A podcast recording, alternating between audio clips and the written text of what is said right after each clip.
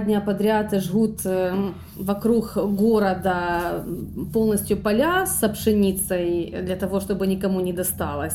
И мы просто-напросто закрыли все окна, потому что задыхаемся от того, что Нет, невозможно дышать. Не в том дело, чтобы никому не досталось. Война идет. С Ириной и ее супругом Владимиром мы встречаемся онлайн. В окошке зума видно стильные серые обои и тяжелые, плотно задернутые шторы.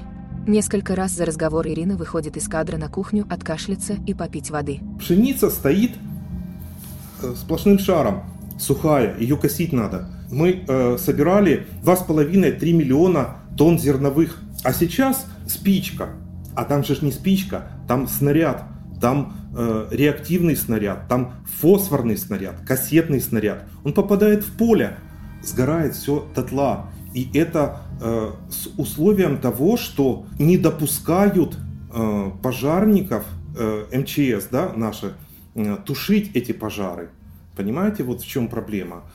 Это война. То есть Херсон это война. Супруги Ирина и Владимир живут в Херсоне. Они просят не называть их фамилию. 3 марта город взяла под контроль российская армия. С февраля это единственный оккупированный областной центр в Украине. В мае новые власти Херсонской области заявили, что регион хочет войти в состав России. Осенью здесь может пройти референдум. Там приезжали, ой, не помню, кто-то с зампредседателей правительства, проукраинская фамилия даже, и рассказывал о том, что э, Херсонщина будет э, кормить там чуть ли не э, пол России. Почему? Потому что это аграрная область. Это тоже фейк.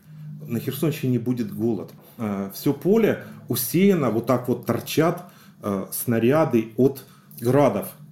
Выехать туда комбайну косить невозможно. То есть уже есть примеры, когда и комбайны, и комбайнеры подрывались на неразорванных снарядах. И в Херсоне будет голод, и в России будет голод. Это подкаст «Свидетели». Его делает независимый онлайн-журнал «Спектр». Этот подкаст озвучивает робот, потому что живому диктору рассказывать те истории, о которых здесь пойдет речь, может быть небезопасно. Для подкаста мы выбрали несколько событий и тем, которые оказались в центре внимания пропаганды. Мы поговорили с людьми, которые стали свидетелями войны в Украине. Ведь только увидев происходящее своими глазами, можно отличить журналистику от пропаганды, а правду от фейка. Владимир родился и вырос в Херсоне, а Ирина приехала сюда учиться на режиссера. Они женаты 12 лет. Владимир, окончив журфак МГУ, долго работал в печатной журналистике. А в 2010-м они с Ириной основали частный телеканал «Херсон Плюс». Мы работали последние 8 э, лет исключительно с Европой. Мы рассказывали, показывали исключительно то, как Украина двигается, сотрудничает, налаживает связи с Европой. Мы зарабатывали европейские деньги. У нас люди получали европейские зарплаты. Наш продакшн ценился по всей Европе. То есть у нас куча международных телевизионных проектов. И вот эти заявления, что мы там каким-то образом хотели можем быть... жить, как в России, mm, или хотели да. звать. Ну, это все, ну, это фейк огроменный, фейк. О том, что Россия может объявить Украине войну, говорили давно. Американская разведка твердила о планах Путина напасть, российская армия стягивала силы к западной границе. Но разве до 24 февраля кто-то мог поверить, что война реальна? Лично я считал и убеждал свою жену, что это бряцанье оружием. Я до последнего, до 7 утра 24 февраля никогда бы не мог поверить, что Путин пойдет войной на Украину. Он объявил войну лично мне, моей семье. Он нас хочет уничтожить вот как это воспринимаем мы? Он нас просто хочет убить. Все. У меня очень много родственников э, в России. Они даже оттуда говорили, не верьте. Этого не может все, быть. Все не может быть. Утро 24 февраля началось у Ирины и Владимира так же, как у тысяч семей в разных городах Украины. Вместо будильника они услышали взрывы. Первым проснулся их сын. Нас разбудил ребенок и э, в 7 утра кричит «началось». Мы выбегаем, что началось, стреляют. Выбегаем на балкон, э, видно э, аэропорт Чернобаевка, столб дыма стоит. С балкона, опять же, видно напротив э, супермаркет большой, в него стоит огромная очередь. И возле него несколько банкоматов и в них стоит огромная очередь, причем уже человек по 100, наверное, в банкоматы. Мы понимали, что нам нужно э, добыть продукты, отстоять в очередях и срочно Э, думать, э, куда мы двигаемся дальше. То есть мы э, с ребенком оставили огромные очереди, закупили воду, продукты, собрали необходимые вещи первой необходимости, да, и просто уехали к моим родителям, которые находились от Херсона за 25 километров. После того, как семья уехала в соседнее село, бои за Херсон не прекращались ни на день. 28 февраля российская армия окружила Херсон, а на следующий день вошла в город. Россия объявила о взятии Херсона 2 марта. С этого времени и до сих пор город находится под контролем российской армии. Сейчас очень много э, говорят о том, что Херсон сдали. Тут надо отдать должное, конечно, спецслужбам Российской Федерации. Снимаю шляпу. Э, подкупили всех. Суки, предатели э, у нас жили и занимали высокопоставленные должности в СБУ, в полиции, в прокуратуре, сдали э, расположение войск, минные поля. Э, на самом деле перешеек Перекоп – это непреодолимая преграда. Они ее прошли, российские войска, за полчаса. Без предательства это сделать невозможно. Владимир и Ирина с сыном прожили в селе 17 дней. По сравнению с Херсоном, в селе было спокойно. Но из Херсона часть российских войск двинулась дальше и вскоре дошла до Тихого села. Когда мы э, утром проснулись, и нам соседи сказали, что зашли танки в село, и всех проверяют документы, ходят по домам, мы стали понимать, что ну, мы здесь как на открытом пространстве. То есть журналисты, телевизионщики, э, это все сразу станет известно. А, и мы понимали, что в городе затеряться проще. Мы собрали опять же все заново в свои чемоданы и в, уехали обратно э, в Херсон. Прошли проверку, нам открывали машину, проверяли, что в машине. Э, и мы вернулись в город и для себя решили, что мы редакцию сохраняем. Уже возможности вы, вырваться не было. Э, вырваться это только на свой страх и риск. Э, у нас вот э, знакомый выезжал, попал э, под обстрел, э, погиб. Ну, паника, коридоров, паника, у всех была паника. Коридоров никаких да. нет ты должен быть готов, что ты можешь выезжать 3-5 дней, ночевать в полях, запастись предварительно водой, едой, запросто подпасть под обстрел, э, выедешь, не выедешь, непонятно, э, довезет машина, останется она целой. Почему? Потому что дороги все побитые, разбитые, по проселкам это все опасно, можно без колес остаться как минимум. Ирина, Владимир и их сын приехали в Херсон 12 марта. Я спрашиваю, каким они увидели город, вернувшись. Первое впечатление – это голод. Мы увидели э, огромные очередя в магазины. Мы спросили, зачем вы стоите. Они сказали, мы не знаем. А что тут продают, мы не знаем. Что-нибудь. а что вы будете покупать? Какая разница? Хоть что-нибудь. А хватит ли продуктов, мы не знаем. То есть люди стоят по 3-4 часа в, в этих очередях, не зная, что они купят. Мы тоже стояли в этих очередях. Для меня это был шок, потому что я никогда не стояла в очередях. мы в них стояли, мы занимали несколько. То есть у тех фермеров, которые э, овощи были, но они э, просто из-за мороза стали непригодными, а другого не было варианта, мы замерзшую покупали капусту, э, морковку. Пару недель жили вот в таком полном хаосе. Это у тебя работа такая была, ты в 8 утра выходишь из дому, приходишь домой, возможно, к двум часам, но ты приходишь с продуктами, и ты не знаешь, что ты принесешь домой. Сегодня у тебя э, бабушка там попадется с курочкой, ты ее успел быстренько перехватить, а вот завтра э, тебе это не удалось. По данным Херсонской областной военной администрации, к началу мая из Херсона уехало 45% жителей. Практически каждый второй. Ирина и Владимир говорят, что уезжают в первую очередь те, кому есть куда и кто может себе это позволить. Активное население Херсона все-таки уехало. Реально 90% это остались а, бомжи, алкоголики, наркоманы, пенсионеры. Единственный, Раньше... единственный плюс а, в городе вообще теперь нет пробок.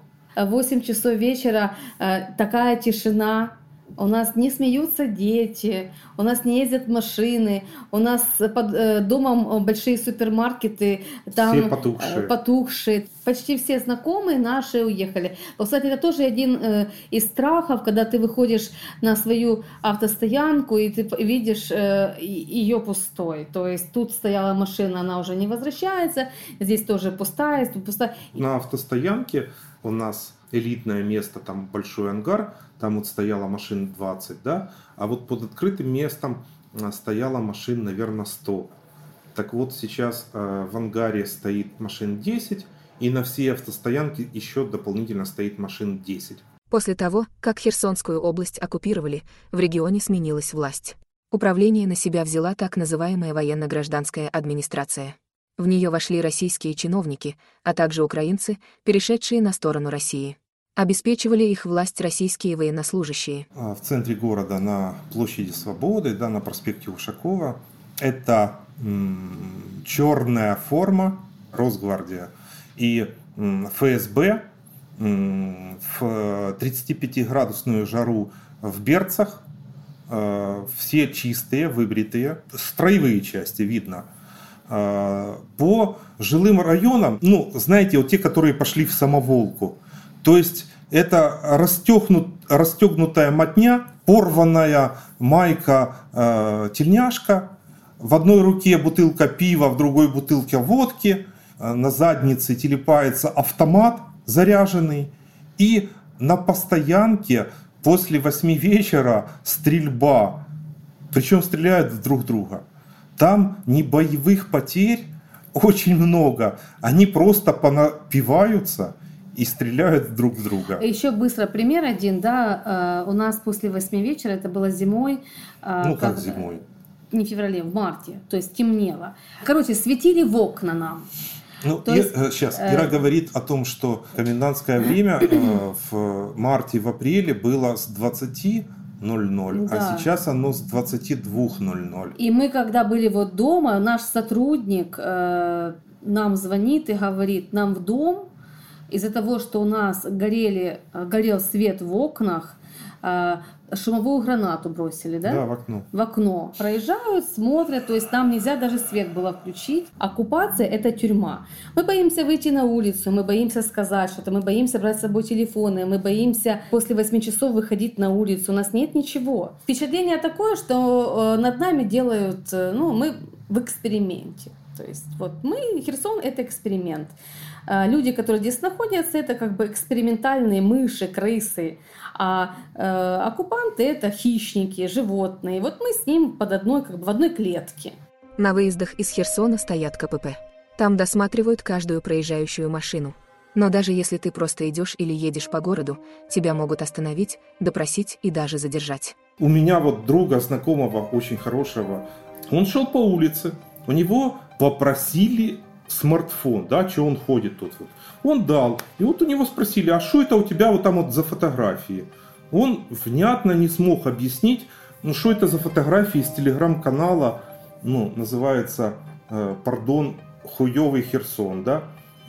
Там э, публикуют фотографии всех вот этих прилетов, отлетов и так далее. У него за эти фотографии забрали в подвал, он просидел там трое суток, трое суток, прикованный наручниками к батарее, ему выдавали по полстакана воды и по краюшке хлеба, чтобы он там ну, не сдох совсем, да, только за эти фотографии. У нас ребенка допрашивали, ребенку 19 лет. Да, остановили, спросили, что ты такой лохматый ходишь? А он у нас гитарист, рокер. А, у него волосы длинные. А, ну, лохматый, да. Да, мы тебя сейчас пострижем, пойдем. Вот, а... нам не нравится, как ты ходишь, выглядишь плохо. И смотрите, следующий вопрос. Ну, а какие то там рок-группы знаешь? Назарет, да, там что-то еще там сказал. А кто такие батальон Азов? А он у них переспрашивает. А это что, рок-группа?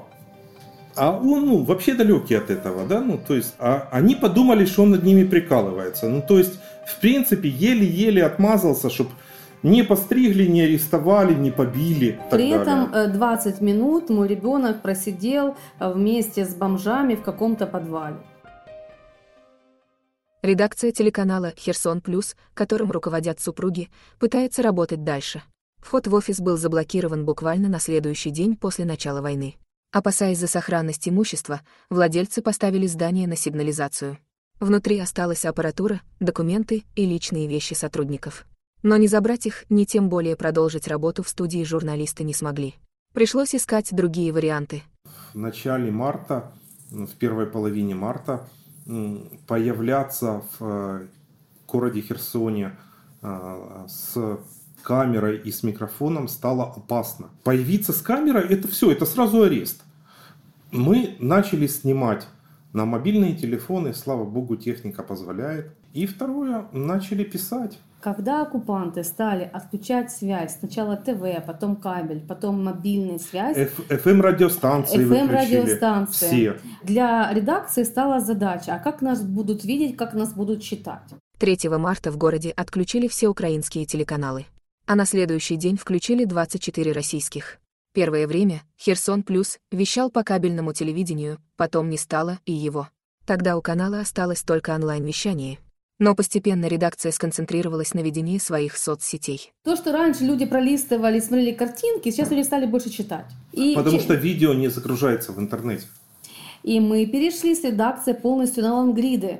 Перешли на большие тексты, перешли на э, общение с людьми вот в стиле, э, совершенно другом стиле. Ну да, оно близко к ТВ, потому что там есть кэпшены, там есть какие-то, но это очень короткое видео и не в особо э, качественном, ну то есть снят на мобильный телефон, но мы стараемся. Главное тут не качество, а главное картинка с оттуда, откуда мы вот находимся. Ну, наши первые большие, ну, как бы скажем так, просмотры э, нашей редакции, это э, то, что Херсон откатили лет на 30. А у нас закрыли все супермаркеты, у нас э, закрылись все магазины, у нас разграбилось все, у нас люди стали торгашами. Люди торгуют с багажником. Если вы придете по рынку, у нас город-рынок.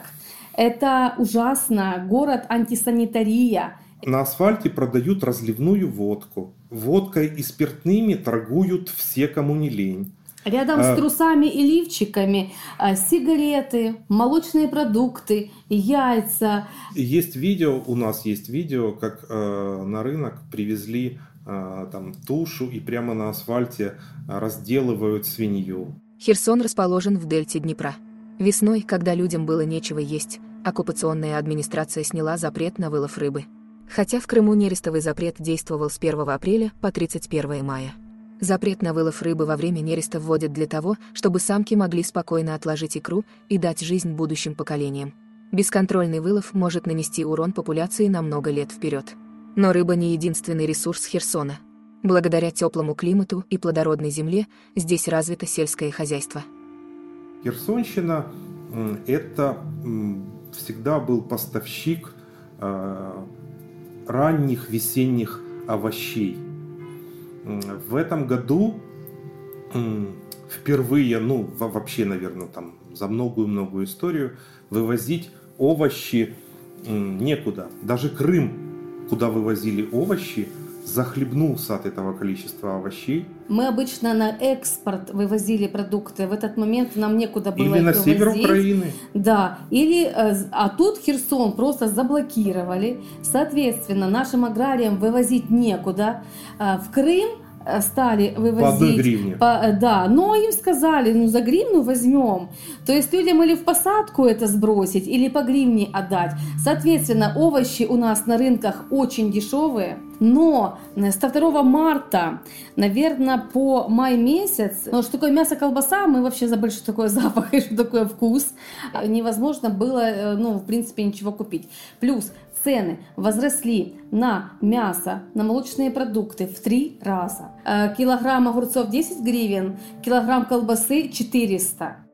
Вскоре в Херсон стали завозить продукты из Крыма и российских регионов.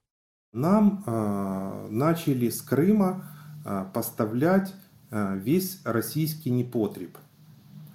Все самое галимое, Невкусное. самое невкусное, самое дешевое. Херсон начали завозить э, товары no name, неизвестного происхождения. На водке нет акцизных марок. То есть, если колбаса, это просто пленочка. Мы спрашиваем, откуда. Наша Каховская. Я говорю, так а нет Каховского. Покупайте все ок. А, то есть, а, нет никакой маркировки нигде. В данный момент в Херсоне открылся магазин, супермаркет, на, где э, двойные цены стоят уже, э, русские рубли и, и гривны. У нас тоже есть это видео. Уже обозначено, что это Крым, Краснодар, да? Ну да. белорусские товары, они появились, цены Ну, цены заоблачные. заоблачные. Купить вот этот весь продукт а, могут не все. С начала оккупации из Херсона стали уходить украинские банки. Закрывались отделения, отключались банкоматы. Чтобы успеть снять деньги, люди занимали очередь ночью. Но даже в оставшихся банкоматах получить деньги стало проблемой. Вот моя мама, она пенсионер, да, она приезжает с картой Ощадбанка, якобы она понимает, что э, в этот э, день должна прийти пенсия. Посмотреть она не может, потому что не работает связь. А, не работает никакие там ни вайберы, ничего, да, где приходит подтверждение. А, Значит, для того, чтобы денежку снять даже под проценты, мы должны ей поставить личный кабинет хотя бы у нее на телефон. Для того, чтобы поставить личный кабинет, нужно подтверждение СМС. Мы отключены от связи. М, Россия сейчас а, залазит в карман каждому пенсионеру. То есть она его лишает возможности распоряжаться а, своими там даже копейками вот этой вот пенсии. Люди считали, что они как-то защищены, что вот у них ее не украдут, вот эта вот карточка пластик, она никому не нужна. Ну, то есть это всегда будет его. А сейчас она превратилась почти в пустое место. 1 мая в Херсоне начался переход с гривен на рубли. Сначала разрешили пользоваться обеими валютами, но через 4 месяца регион должен стать полностью рублевым. Глава военной администрации на тот момент Владимир Сальдо объявил, что курс гривны к рублю будет 2 к 1. Пенсионеры посчитали. Ну, нормальный курс, то есть можно покупать за гривну. Прошло две недели, сказали, теперь курс будет один к полтора. То есть гривна обесценивается. На сегодняшний день идет разговор, что будет курс один к одному. Пенсионеры, получая там две с половиной тысячи гривен а, пенсии в мае, м, имели 5000 рублей. Ну, вот так, если пересчитывать, да? А сейчас получается, что получая эти же две с половиной тысячи гривен пенсии на пластиковую карточку, которую еще сложно куда-то применить, они получают две с половиной тысячи рублей. То есть их обворовывают. Спрашиваю, не сложно ли в городе поменять гривну на рубли? А Валютчики на каждом углу. Без проблем. Можно гривну поменять 10% валютчику. Обменные пункты были официальные. Обменники были. Э, А сейчас валючик в каждом машине. То есть вы подъехали на лоб машины, у нас тоже, кстати, есть такое видео, э, прилепили, что у вас обнал 10%. То есть вы приходите Ну, это Ира Да. рассказывает о том, что э, можно на рынках. обналичить с карточки деньги. С карты на карту, э, если есть Wi-Fi. Просто обналичить э, с карточки деньги под 10%. Вслед за отключением телеканалов и банкоматов, закрытием магазинов и тающей на глазах гривной, в Херсоне исчезла украинская сотовая связь и интернет. Первый, так сказать, удар под дых Херсонщине был нанесен 30 апреля. На, почти на четверо суток было отключено все Вообще все.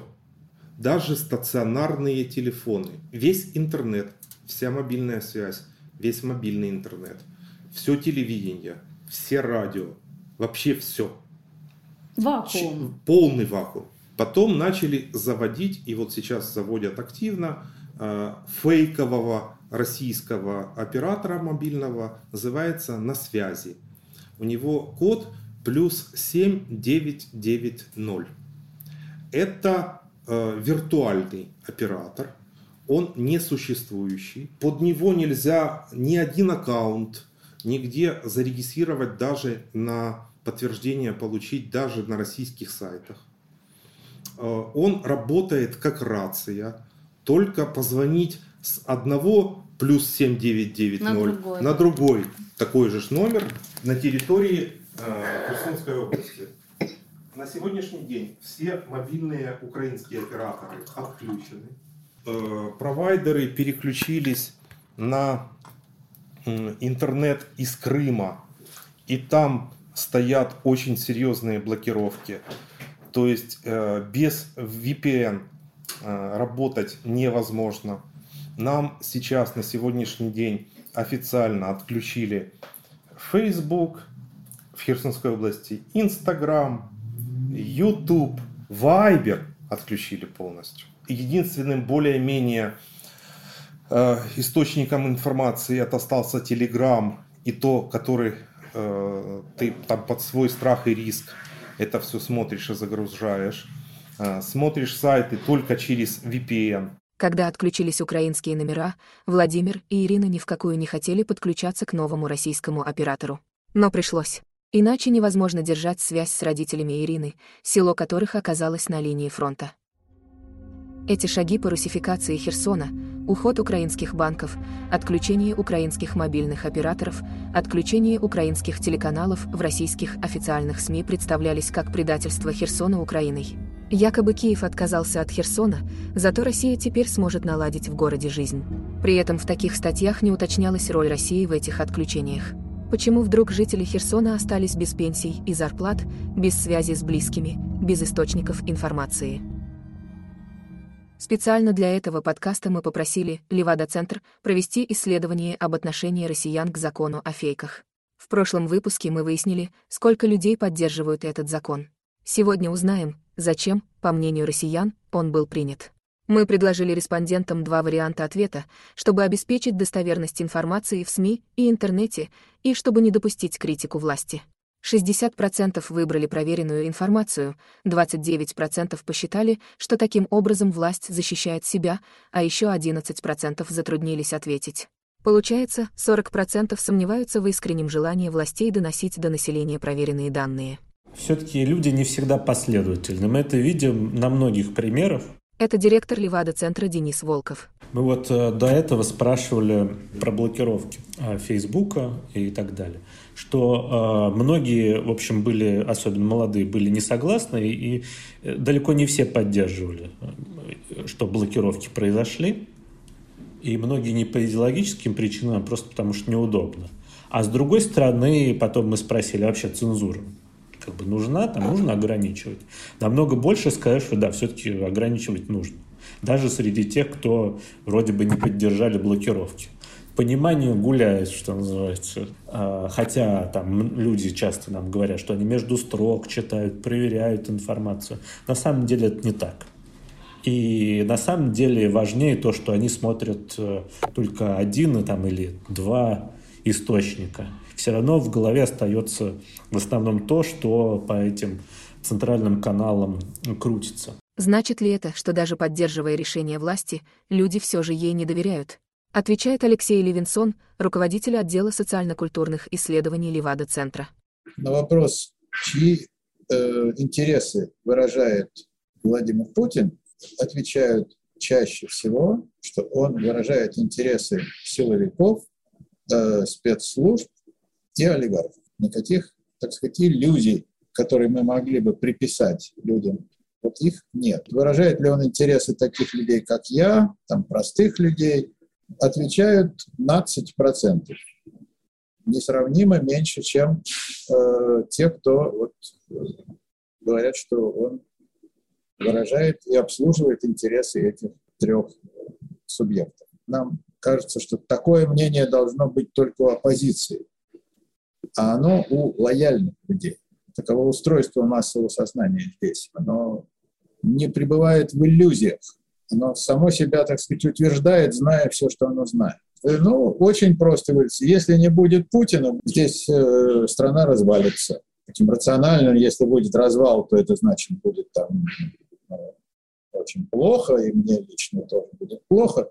Но я еще этого, я, для меня это ценность. Единство этой страны и ее существование для меня это ценность в этом корень, в этом суть. Эти люди поддерживают себя как некоторую целостность. Мы имеем дело, и эти опросы нам демонстрируют не политическую реальность, а социальную. И удручение у тех, кому эти результаты больно видеть, потому что они перетолковывают это как политический результат, а он, ну, он социальный. Получается, 40%, почти половина населения понимает, что не всему сказанному властью стоит доверять. И что власть может давать ложную информацию для защиты своих интересов. Но даже среди этих людей есть те, кто поддерживает принятие закона о фейках и готов остаться без альтернативных источников информации. Еще в первые недели войны Ирина и Владимир обратили внимание на то, как по-разному проживает оккупацию город и село. В Херсоне, несмотря на закрытые магазины, люди быстро сориентировались и стали сами продавать продукты. Пусть на картонках, в многочасовых очередях, но купить продукты было возможно. В селе их родители владельцы магазинов первыми уехали подальше от войны.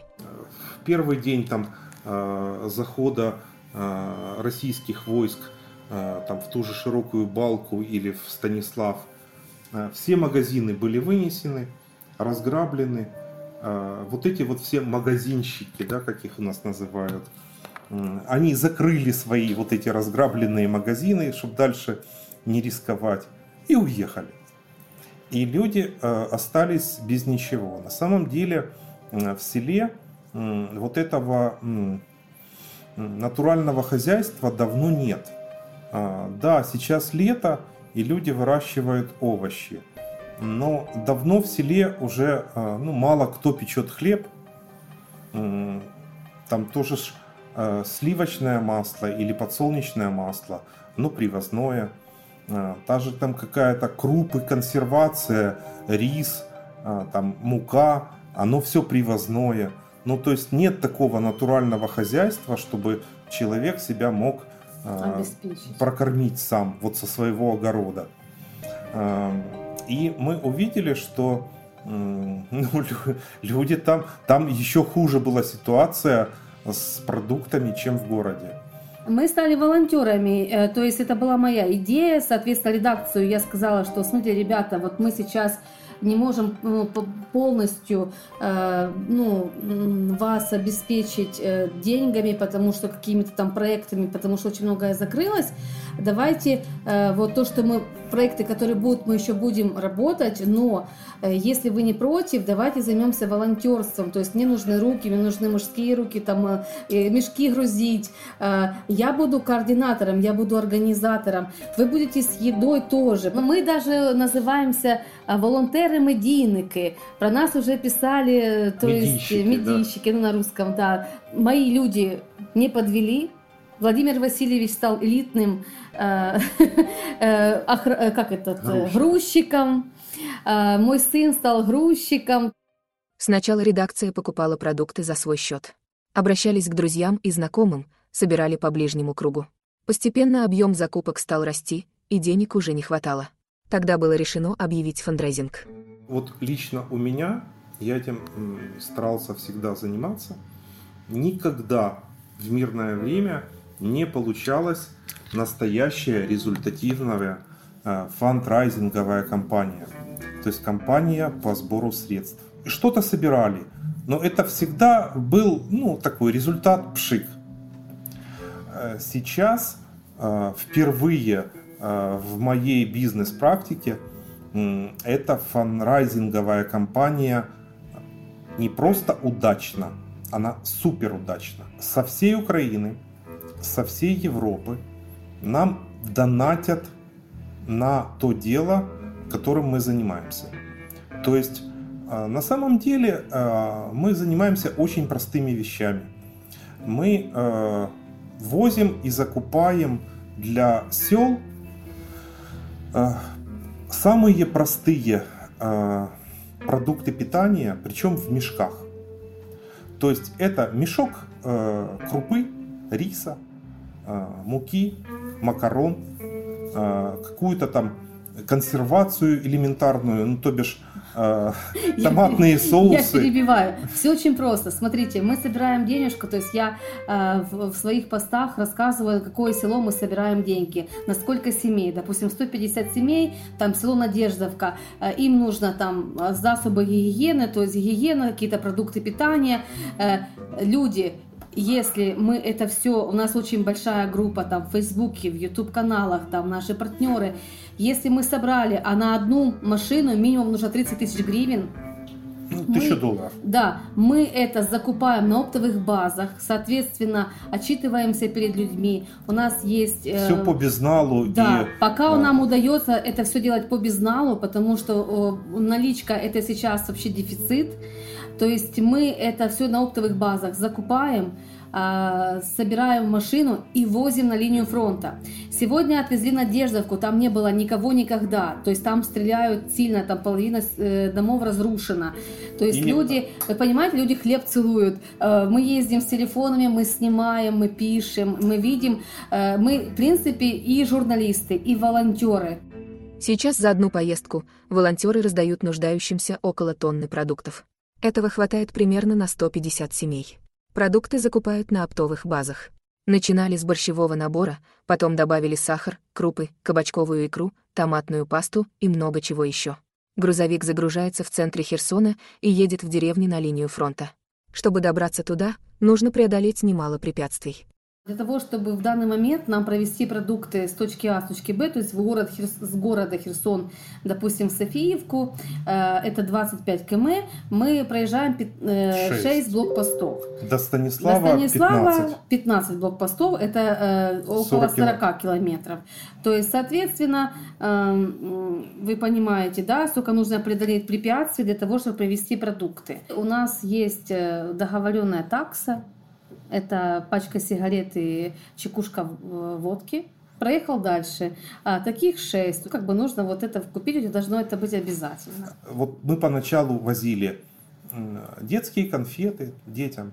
А, на Пасху возили пасочки, э, пряники, чай, а, сахар расфасованный. Это все отбиралось, причем ну, э, не просто попрошайки, они там голодные стоят, ну, ну на самом деле – их э, Россия кинула ото э, как непотреб какой-то. Чтобы солдатам было неудобно забирать продукты, волонтеры стали покупать продовольствие мешками. Макароны и крупы по 25, 30, 50 килограммов. Не будешь же класть вермишель себе в карман. И вот по личным впечатлениям, потому что я тоже как бы туда езжу, да, вторая армия мира, ну, ну во всяком случае, так как ее называют во всем мире, да, это голодные оборванцы. Это мне порой даже жалко, ну не жалко на самом деле. Ну, как э, либералу по сути своей должно быть жалко этих пацанов, которых кинули как э, пушечное мясо, голодных, холодных, грязных, вонючих, которые не моются неделями. Зачем бы они отбирали у нас пасочки, да, вот э, на то, что я вам вспоминал все, они вот так вот забирали и ели их. Они ну, голодные там стоят ну, на вот этих вот блокпостах. Пока не отключили вещание, телеканал «Херсон Плюс», редакция которого занялась теперь благотворительностью, работал на украинском языке. В Украине уже давно нет русскоязычного телевидения. При этом для Ирины русский — родной язык, а Владимир прекрасно говорит по-русски. В последние годы он старается как можно меньше пользоваться русским.